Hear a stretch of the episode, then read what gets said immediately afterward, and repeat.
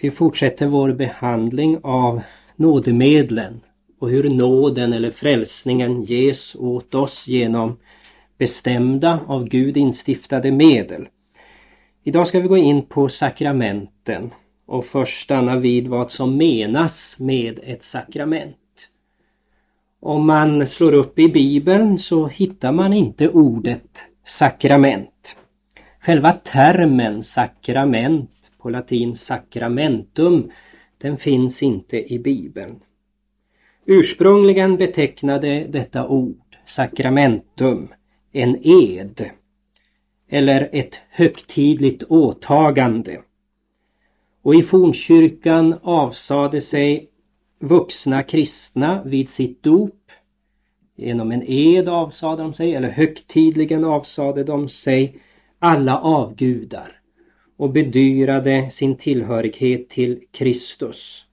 Denna ed var alltså deras sakramentum. Och detta ledde till att termen sakramentum efterhand kom att tillämpas på dopet självt och senare också på nattvarden. På kyrkligt språk betecknar sakramentum, sakrament, synliga medel för andliga eller osynliga välsignelser, heliga handlingar som instiftats av Kristus. Och då ska vi närmare definiera vad som menas med ett sakrament. Vi måste då noggrant skilja mellan sakrament, sakramentum, och sacrificium, offer. Det är en oerhörd skillnad mellan sakrament och offer. En skillnad som bland annat den romersk-katolska kyrkan inte har klargjort. Vid ett offer så är det människan som handlar med Gud, erbjuder någonting åt Gud. Vid ett sakrament så är det tvärtom. Det är Gud som handlar med människan, erbjuder och ger åt människan något. Vi läser i Apologins tjugofjärde artikel, perikop arton, Svenska kyrkans bekännelseskrifter, sidan tvåhundrasextioåtta, följande. Sakramentet, sakramentum, är en helig handling vari Gud ger oss det som tillbjudes oss i det med denna handling förbundna löftet. Däremot är offret, sacrificium, en helig handling som vi gör åt Gud för att bevisa honom ära. Och vi ska ju som troende människor eh, utöva en andlig offertjänst. Det vill säga av tacksamhet för vad vi har fått av honom ska vi bevisa honom ära med lydnad. Ett sakrament är sålunda en helig handling, instiftad av Gud, varvid han genom vissa bestämda yttre medel, förbundna med hans ord, erbjuder, skänker och beseglar på människor den nåd, den amnesti, den förlåtelse som Kristus förtjänat. Sakramenten är handlingar instiftade av Gud och till vilka Gud knutit löftet om syndernas förlåtelse. Det är därför det heter till exempel om dopet att det är ett dop till syndernas förlåtelse. Eller om nattvarden, utgiven, utgjutet till syndernas förlåtelse.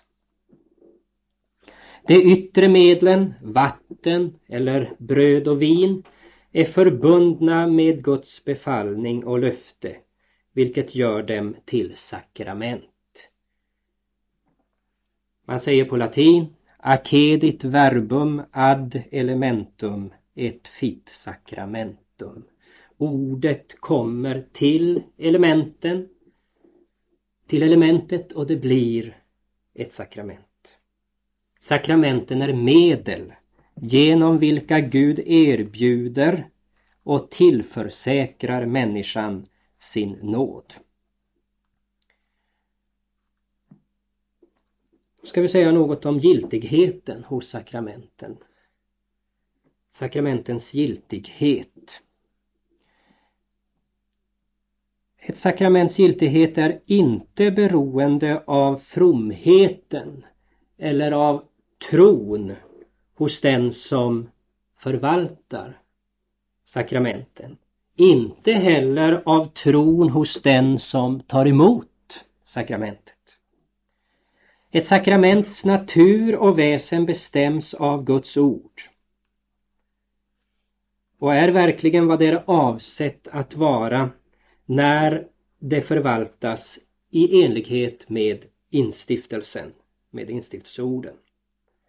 Det är inte tillräckligt att bara bruka de föreskrivna elementen och upprepa de rätta instiftelseorden. Ty det kan man göra på ett magiskt och gycklande sätt. Utan orden måste uttryckligen brukas på det sätt och med den innebörd som Kristus vill att vi ska förstå det. Det är alltså inte bara själva lätet från orden, ordens fonetiska ljud som är avgörande utan ordens innebörd eller mening. Den avsedda innebörden i instiftsorden kan man lära känna bara från den heliga skrift. Men vill vi veta den innebörd som olika kyrkor lägger in i orden? Ja, då lär man känna den från kyrkornas offentliga bekännelser. Det är därför kyrkan eller samfundet som avgör i vilken mening sakramenten förvaltas i dess mitt. Om dess mening inte överensstämmer med den mening som Kristus gav sakramenten vid instiftelsen, då är det uppenbart att en sådan kyrka inte har det sakrament som Kristus har instiftat. Alltså, om en kyrka i sin offentliga bekännelse tolkar till exempel dopet eller nattvarden helt i strid med vad som sägs i Guds eget ord, då hjälper det inte att den kyrkan ändå brukar orden och elementen. Den offentliga bekännelsen visar då att de har icke det sakrament som Kristus har instiftat. Vi kan ju ta en bild. Om någon citerar vad jag har sagt, men lägger in i mina ord en innebörd som jag inte alls har menat, ja, då felciterar han mig och får mig att säga något som jag inte har sagt. Och så är det också här. Vi måste bruka instiftelseorden på det sätt och med den innebörd som Kristus har givit dem. Om man till exempel vid dopet brukar den trinitariska formeln, alltså säger i Faderns och Sonens och den helige Andes namn, men sedan genom sin offentliga bekännelse förklarar att det inte finns någon treenig Gud och att man därför inte döper i den treenige Gudens namn, fastän man likväl brukar själva formen. Och det är ju vad som sker i unitariska och antitrinitariska kyrkor. Ja, då är ett sådant dop inte giltigt. Det har ändå icke skett i den treenige Gudens namn. Och på samma sätt, om instiftelseorden vid Herrens nattvard upprepas, men kyrkans officiella tolkning av dessa ord strider emot vad Kristus har sagt och menat, ja, då är det ingen rätt nattvard.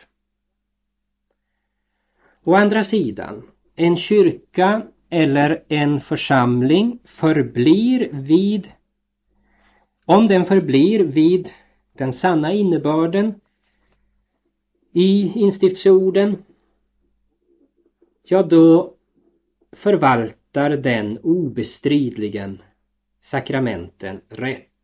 då har den kyrkan de sanna sakramenten. Och dessa sakrament är giltiga oberoende av prästens eller mottagarens personliga mening. Det kan ju hända att den prästen som just då förvaltar sakramentet personligen, och för oss inte heller känt, har en annan tolkning av sakramentet eller innebörden av instiftsorden än den som Bibeln ger. Det är därför det är så viktigt att lära känna vad en kyrka står för, vad den lär och vad den bekänner. Man ska fråga sig om kyrkan lär och förkunnar Guds ord så som det är oss givet, rent och klart, och om den förvaltar sakramenten rätt, det vill säga i enlighet med Kristi instiftelse. När vi nu har sagt att sakramentens giltighet är oberoende av prästens personliga hjärteställning och uppfattning, liksom också av mottagarens, så talar vi om giltigheten, sakramentens giltighet, natur och väsen. Vi talar här inte om sakramentens nytta och välsignelse. Till sakramentets nytta och välsignelse är förvisso inte oberoende av tron.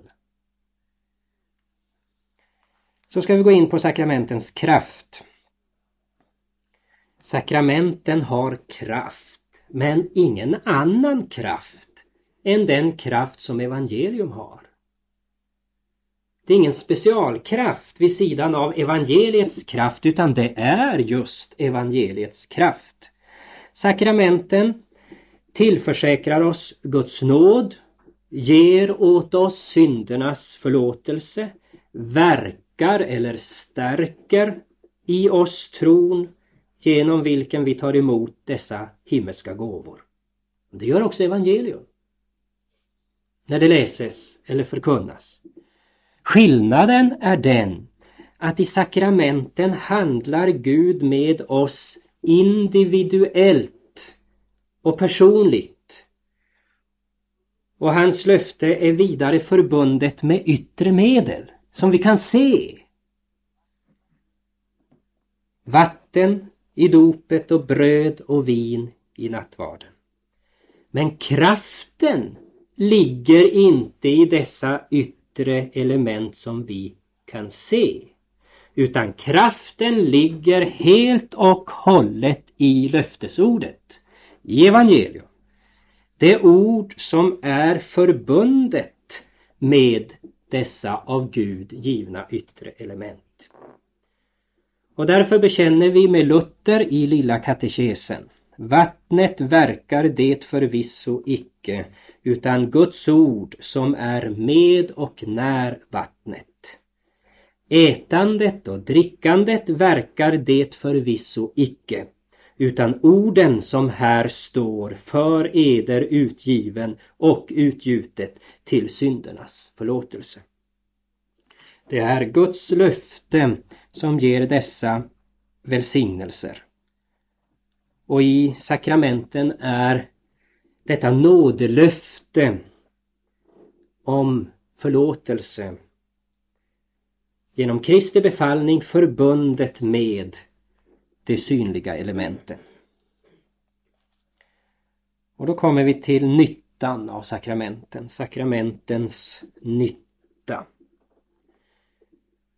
Vi har sagt att mottagarens personliga tro påverkar inte sakramentets väsen och giltighet, men den påverkar nyttan.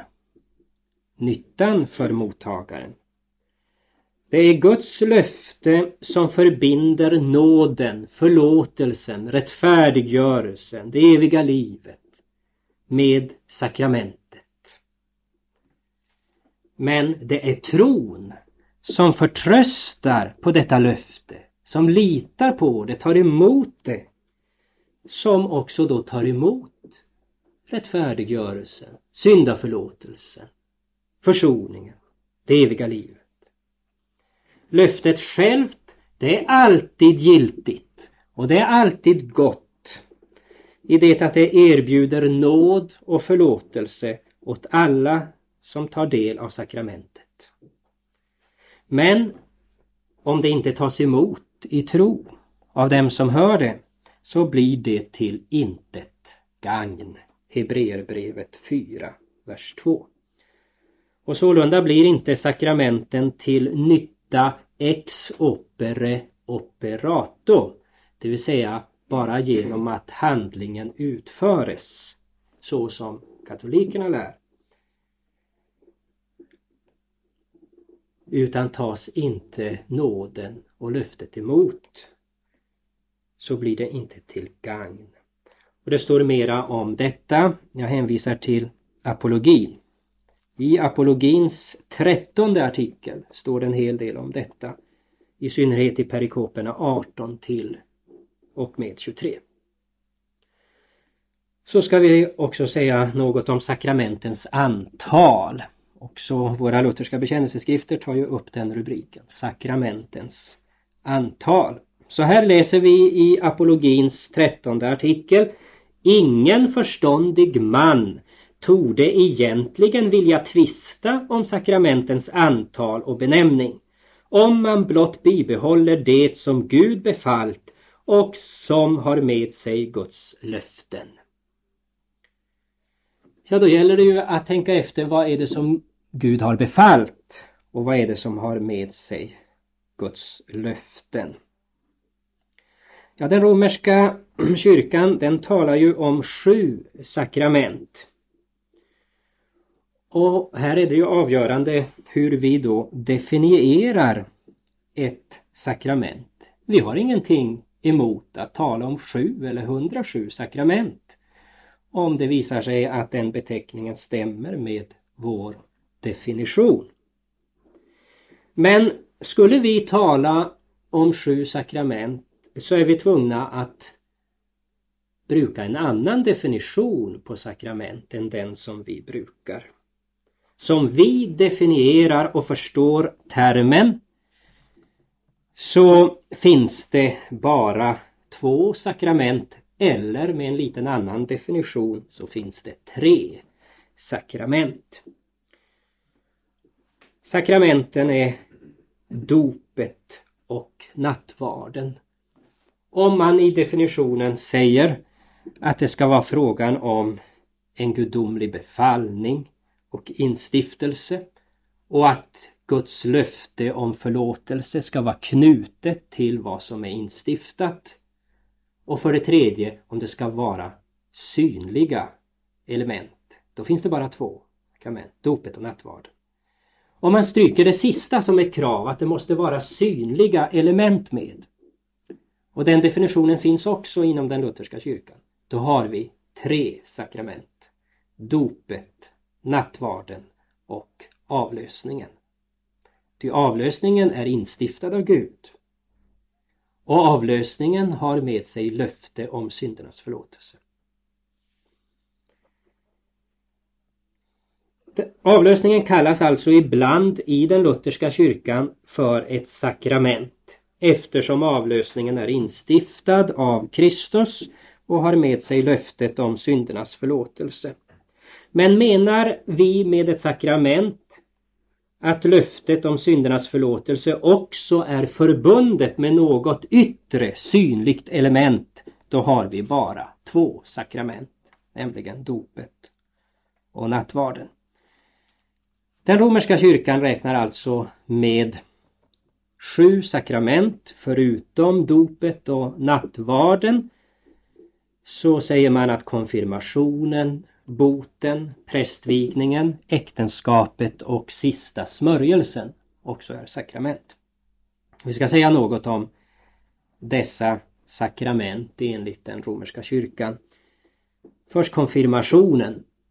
Ja, vi kan också bruka konfirmation som en god kyrklig ordning, men vi betraktar inte konfirmationen som ett sakrament. Varför? Jo, den är inte en gudomlig instiftelse, och den saknar också det synliga elementet. boten då? Ja, boten i den katolska kyrkan, det är något annat än det vi kallar för bättringen eller sinnesändringen. Det vill säga att man sörjer över synden och vänder sig till Kristus, förlitar sig på Kristi förtjänst. Det är ju något mycket viktigt. Men i den katolska kyrkan har man ett helt annat synsätt på boten eller sinnesändringen eller bättringen. Luther säger så här, och jag citerar Schmalkaldiska artiklarna, Svenska kyrkans bekännelseskrifter, sidan tre hundra tjugofem. Det har varit omöjligt för dem, alltså för katolikerna, att lära rätt om boten, emedan de icke på rätt sätt känner vad synden är. Ty som ovan sagts har de ingen rätt uppfattning om arvsynden, utan säger att människan har sina ofördärvade krafter i behåll, att förnuftet hos henne kan ha en rätt insikt och att viljan kan rätt handla därefter, så att Gud förvisso ger henne sin nåd när hon med sin fria vilja gör så mycket som på henne ankommer. Och Luther fortsätter. Härav följer nödvändigtvis att människan skulle göra bot endast för onda tankar till vilka hon givit sitt bifall, samt onda ord och onda gärningar som hon med sin fria vilja hade kunnat underlåta. Ty den onda böjelsen, lustan och begärelsen anser de inte vara synd. Denna bot låter de bestå av tre delar: ånger, bikt och gottgörelse. Vartill fogas tröst och försäkran att om människan fullgör rätt ånger, bikt och gottgörelse, hon därmed har förtjänat syndernas förlåtelse och betalat sin syndaskuld inför Gud. Så hänvisar det i boten människorna att förlita sig på egna gärningar. Så långt Luther i Schmalkaldiska artiklarna del tre. Och så prästvigningen. Ja, vi kan kommentera prästvigningen med ett citat ifrån apologins trettonde artikel. Med prästämbetet förstår motståndarna icke tjänsten att förkunna ordet och utdela sakramenten, utan ett offerämbete. Liksom om det i nya förbundet, liksom det i nya förbundet skulle finnas ett prästämbete likt det levitiska, vilket hade till uppgift att offra för folket och förtjäna åt andra syndernas förlåtelse.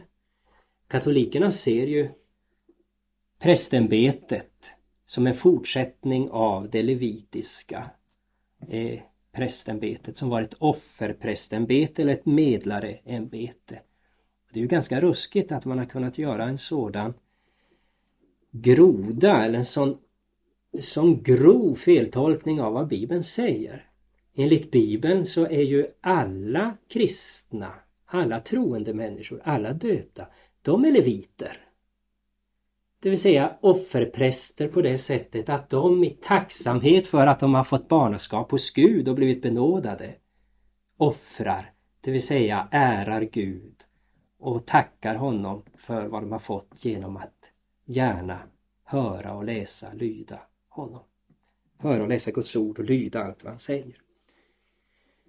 Men katolikerna ser alltså prästämbetet som en fortsättning av det levitiska offerprästämbetet.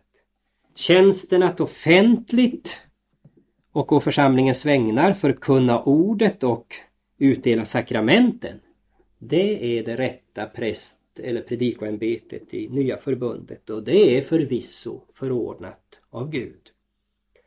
Så har vi äktenskapet. Ja, äktenskapet är ju inte bara någonting för nya förbundet. Så här står det i apologins trettonde artikel. Äktenskapet har icke först i nya förbundet blivit instiftat, utan redan i begynnelsen vid människosläktets skapelse. Det är visserligen förordnat av Gud och har även med sig löften, men likväl icke sådana som hör till det nya förbundet utan till det lekamliga livet. Vi sa ju att det ska vara förordnat av Gud, och det är äktenskapet också. Vi sa också att, det, att det, ett löfte ska vara knutet till denna förordning. Ja, det är äktenskap. Så är det också med äktenskapet. Men det var ju frågan om löftet om nåd. Löftet om syndernas förlåtelse. Och det är inte det löftet det är frågan om när det gäller äktenskapet. Så att om man vill få nåd och förlåtelse så är det bäst att gifta sig. Utan till äktenskapet är knutet löftet om lekamligt gott. Och lekamlig välsignelse. Och så har vi slutligen sista smörjelsen. Det nämns ju en smörjelse i Bibeln. Men den smörjelse som omnämns i Markus sex tretton och Jakob fem fjorton, det var inte en sista smörjelse. Och det var inte en smörjelse som förberedde för döden och som gav syndernas förlåtelse. Utan det var en smörjelse för att bota sjuka. Denna smörjelse förlät inte synder. Det talas visserligen om syndaförlåtelse i Jakob fem. Men syndaförlåtelsen förbinds inte i Jakob fem femton med smörjelsen, utan som det står med trons bön. Syftet med smörjelsen var inte att förbereda för döden och saligheten, utan att hjälpa den sjuke att åter bli frisk. Och därmed har jag kommit till en sammanfattning då av vad menas med ett sakrament. Och då har vi mött här två definitioner. Den ena innefattar tre krav. Ett sakrament ska för det första vara instiftat av Gud. Det ska ha med sig löfte om nåd. Och för det tredje, detta löfte om nåd ska vara sammanbundet med förbundet med synliga, något synligt element. Om man har denna definition så har vi två sakrament, nämligen dopet och nattvarden. Om vi stryker det sista kravet och säger att sakramenten, ett sakrament kräver en förordning från Gud och löfte om syndernas förlåtelse, då har vi tre sakrament.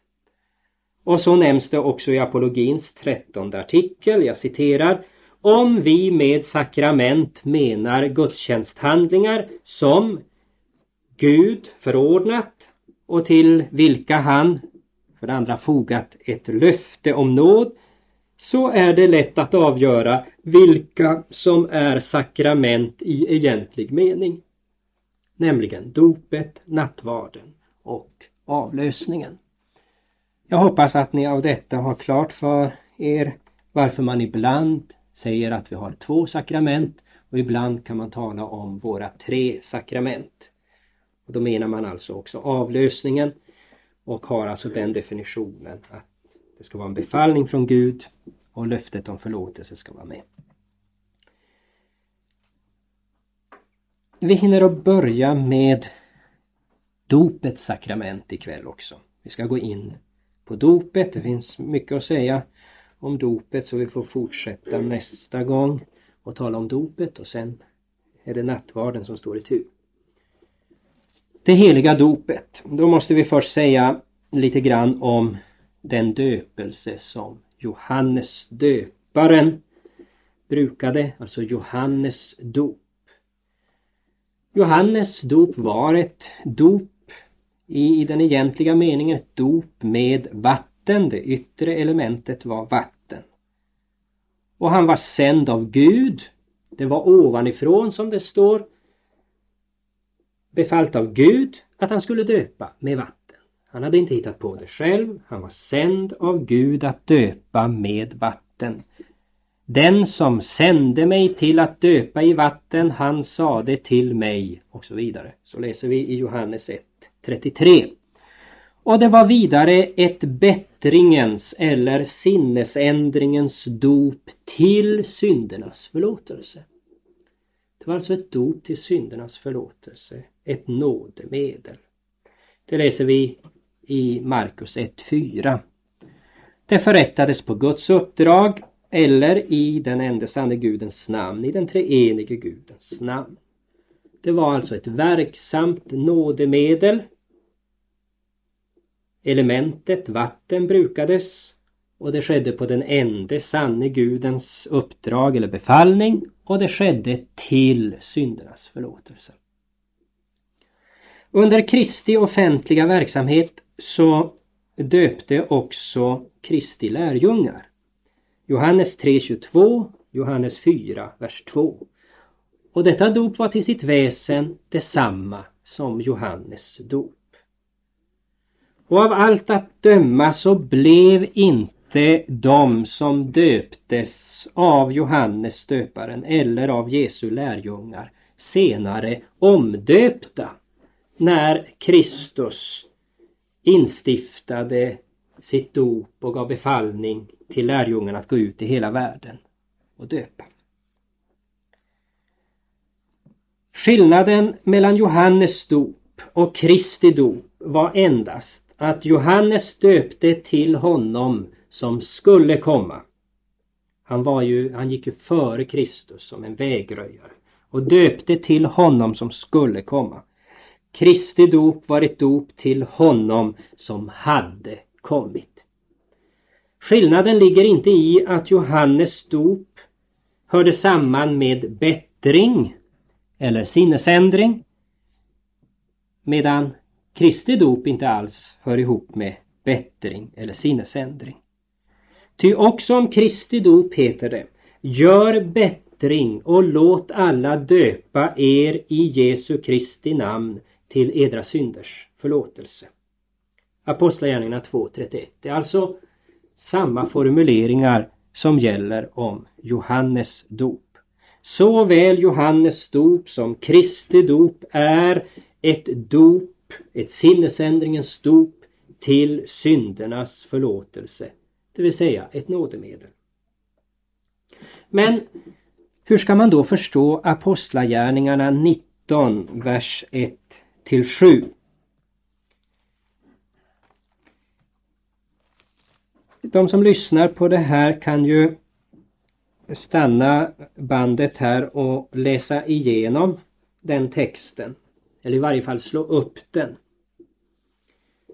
Om texten ska fattas så att Paulus döper om Efesus-lärjungarna, så har Efesus-lärjungarna döpts på ett felaktigt sätt. Det vill säga, de har inte döpts till Kristus, som ju var meningen också, inte bara med Kristi dop utan också med Johannes dop. Johannes dop var ju ett dop till Kristus. Men det kan tänkas att man hade brukat Johannes dopet på ett felaktigt sätt efter det att Kristus hade kommit och fullgjort sitt verk och så instiftat dopet till honom som hade kommit. I och med att Kristus nu hade kommit så hade ju Johannesdopet fått sin fortsättning i Kristi dop, ett dop till honom som redan hade kommit. Men det är också möjligt att uppfatta texten på ett annat sätt. Texten erbjuder också en annan tolkning. Och den framgår inte av kyrkobibeln nittonhundrasjutton. Därför att denna översättning har eh, ger uttryck för en annan tolkning. Nämligen den att Paulus skulle undervisa Efesus-lärjungarna, försöka rätta till vad de inte förstod och ge dem en rätt undervisning. Det om, den undervisningen omfattar bara vers fyra i nittonhundrasjutton års översättning. Där står det: då sade Paulus, Johannes döpelse var en döpelse till bättring, och han sade där vid till folket att det var på den som skulle komma efter honom, det är på Jesus som det skulle tro. Och där har man sedan satt slutet på den direkta anföringen. Nu har ju inte grundtexten några anföringstecken. Och det är möjligt att även nästa vers ingår i den undervisning som Johannes här ger Efesus-lärjungarna. Alltså att Paulus tal till Efesus-lärjungarna ska omfatta både vers fyra och vers fem. Och då blir det så här. Då sade Paulus, Johannes dop var ett bättringens dop. Och han sade därvid till folket att det var på den som skulle komma efter honom, det är på Jesus som det skulle tro. Sedan det, då syftar det tillbaka på det, det som nämndes strax innan, alltså folket som Johannes predikade för om Jesus. Sedan de hade hört detta, lät det döpa sig till Herren Jesu namn. Vad säger alltså Paulus? Jo, han betonar att Johannes dop var ett bättringens dop. Och att ett bättringens dop, det betyder att man tror på Jesus. Bättring, det är ju att, att ångra synden och förlita sig på Jesus om nåd. Det är bättring. Så att vara döpt utan att tro på Jesus, eh, det är en omöjlighet. Också med Johannes dop. Det är ett dop till Jesus Kristus. Och han talar om att det var så det gick till när Johannes predikade. Så sa han det att de skulle tro på Jesus, han som skulle komma. Och sedan de hade fått den undervisningen så döpte ju Johannes döparen människorna. Uppfattar man det alltså så, så slutar då Pauli tal till Efesus-lärjungarna med detta. Och alltså inte redan efter vers fyra utan efter vers fem. Och i så fall så blev ju inte Efesus-lärjungarna omdöpta. Det framgår ju sedan av fortsättningen.